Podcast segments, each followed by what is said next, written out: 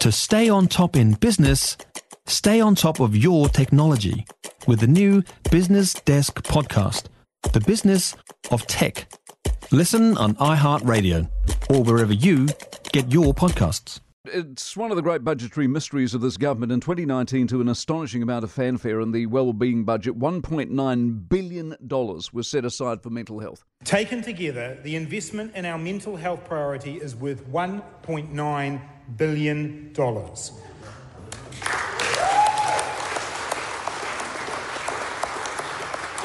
Mr. Speaker, I want every mother, father, brother, sister, or friend who has seen their nearest and dearest suffer to know that we have heard the call and we are answering it.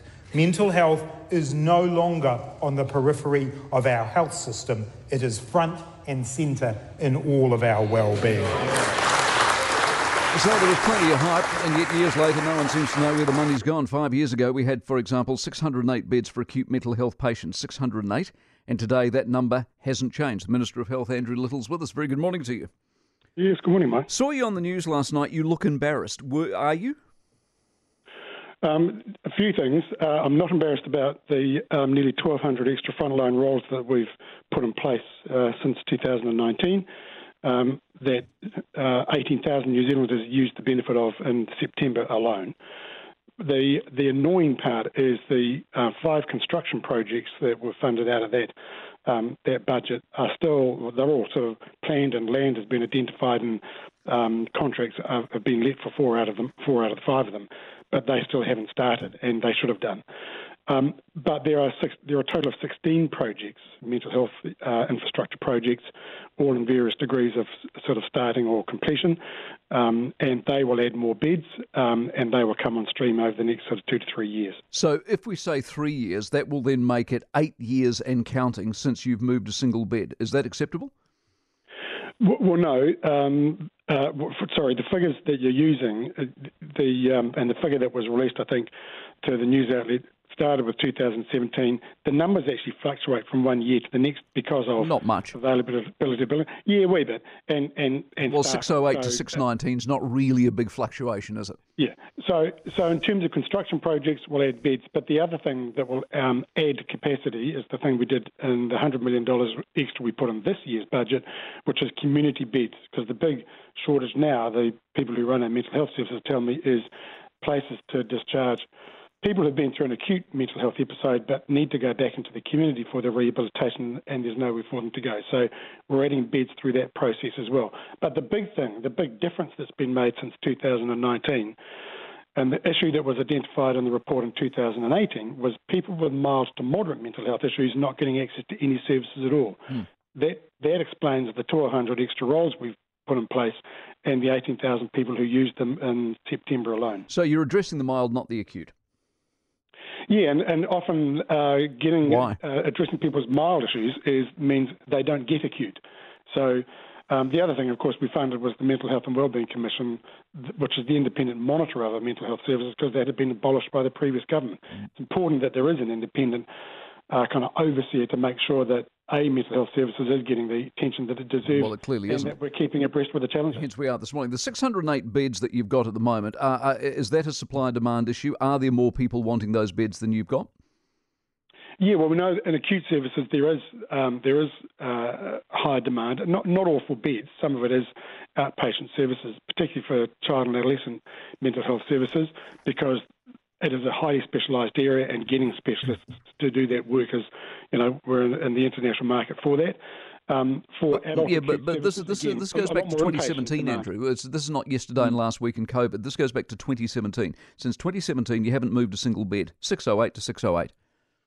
Uh, but, but you, asked, you asked about demand for acute mental health services. Yeah, I'm just asking, were, is, were you meeting, so were, do you need more than 608 beds?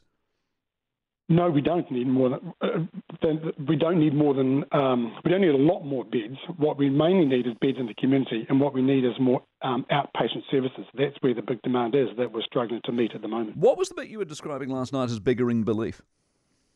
Oh, um, so in the dying days of the DHB world, um, the Bay of Plenty District Health Board told me that the, the two mental health units that were scheduled uh, for them to have, they didn't need them anymore, which, which didn't seem right to me. I, and I said, no, you're going to have them. The Te Whatu Health New Zealand board reviewed and said, yes, no, we need them. Um, and uh, and now I get told, literally a couple of weeks ago, that the site for the Whakatane mental health unit, the new unit, has now been declared sort of geotechni- geotechnically um, unavailable or unsuitable. So they're now got to find a whole new site. I mean, that, it's just kind of a, a series of, of, of, those sort of mishaps. Who are the bigger um, buffoons here? Are, are, are you out of your depth? Or are the people running the various health services in this country out of their depth? Or are you all out of your depth? We've never had good capability when it comes to infrastructure, big infrastructure projects across the when it was kind of DHB world. Um, even the big DHBs were were not big enough to run a comprehensive uh, sort of construction oversight or project management sort of process. I'm confident that with um, with Te Whatu Ora Health New Zealand and the people they've got in their infrastructure and investment group, they've got some really good talent there that has picked this stuff up uh, the advice I think they're giving me is, looks way more realistic than what I've, I was ever getting the last sort of 18 months, and I'm confident with what they're saying, and they've given me their kind of um, detail about kind of where things are at in terms of letting contracts, having the land ready to go, all that sort of stuff. So a num- number of projects will kick off over the next sort of um, six months or a year or so, but it, it, has taken a long time to get there. Too long? shouldn't have done. Uh, Shaun Too Robinson. Long who's the head of the Mental Health Foundation, is in the paper this morning. To me, it basically paints a picture of a response to mental health that is failing completely. Things are overall getting worse, not getting better. Is he wrong? Um, well, I, I, don't accept that. I think that if you so look he's at wrong. the fact that we've uh, well, Shaun is um, look. I've got a huge amount of respect for Shaun. I, we talk occasionally, uh, and he's very clear about you know his what he wants to see more of, which is not just the institutional stuff, but the you know, more access to people being able to help themselves. And I agree with that. And that's part of kind of what we want to get to. He but, says you've completely uh, lost the plot. Um, yeah, I don't don't accept that. When I get around and talk to both the users of the frontline mental health services we put in place over the last couple of years or two and a half years, and the providers of those services, they all tell me what an incredible difference it makes. And I've spoken to two groups of young people who um, wouldn't use their school sort of services, but use the access and choice services from their GP or the, the local youth health clinic and said it just made an incredible difference. So I don't accept that for one moment. Okay. I take it you've read the piece that Radio New Zealand is running at the moment, written by a mother who took her daughter to the emergency department. This is changing subject slightly. Yeah, sure. Have you read it? I, I, no, I haven't read it, no, but I have. I am aware that the New Zealand Nurses Organisation has now said that it is part of a campaign that, they know. Well, it's about. not a campaign. Uh, the, the, her daughter was waiting for ten hours. Uh, my daughter, let me read you this. My daughter had asked me why it was called emergency if we were 53rd in the queue. I observed that the system looked to be broken. She, this is a nurse, nodded in agreement. She said that if I was at all motivated, I should contact the Health Minister, Andrew Little. His office email and phone number were on a card the nurse handed me. The nurses have all tried to have their voices heard, but to no avail. They now need everybody's help. How come it's got so bad? Um, well, I, I, meet with the nurses organisation uh, and, and all the issues they've raised with me. You know, I've responded to with the benefit of officials and Health New Zealand and what have you. So the stuff we've done in terms of uh, recruiting extra nurses in the short term, um, getting extra nurses into our nursing schools, getting graduates, so doing the long term stuff as well. Not just, and, and, of course, what happens in ED isn't just a problem of ED, it's the rest of the hospital, it's the rest of the health system. So, working on getting more GPs, putting more funding into all those sorts of things. We have funded 8,000, more than 8,000 extra positions in our health system or hospital system over the last five years. The challenge we have is workforce if we were really serious about the workforce issues, we would have started this 10 or 15 years ago. We're doing stuff now that, that should have been done then. We ha- we're getting on with it now. Um, but that is the that is the situation. What I do say to our health workforce, our frontline health workforce, and the managers who are managing them and the difficult situations they're in, is that they are doing an incredible job under very, very difficult circumstances. Doesn't help that. them. They're, um, hand, they're but, handing but, out. It just strikes me as an observer of this, Andrew, that when nurses and ED are handing out phone numbers of the health minister because they're that desperate, something's gone horribly wrong and they're telling that story, and you're coming on programs like this telling us that, yeah, things are a bit difficult, but no big deal.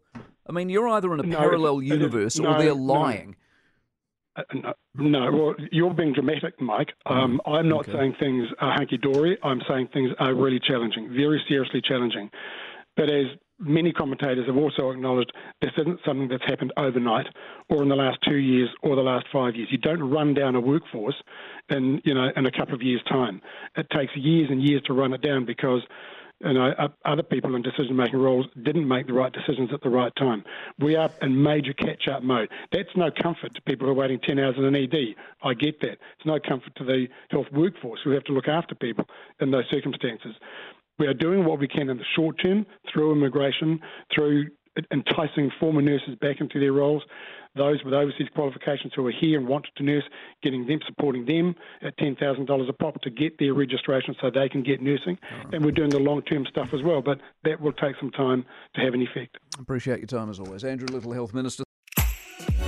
If you enjoyed this podcast, you will love our New Zealand Herald podcast, The Little Things, hosted by me, Francesca Rudkin, and my good friend Louise Airy. We focus on all the little things that you can do to make a positive impact on your life and to cut through the confusion from the health and wellness industry. Join us every Saturday to hear from the experts for all the tips and advice you need. Just search The Little Things on iHeartRadio or wherever you get your podcasts.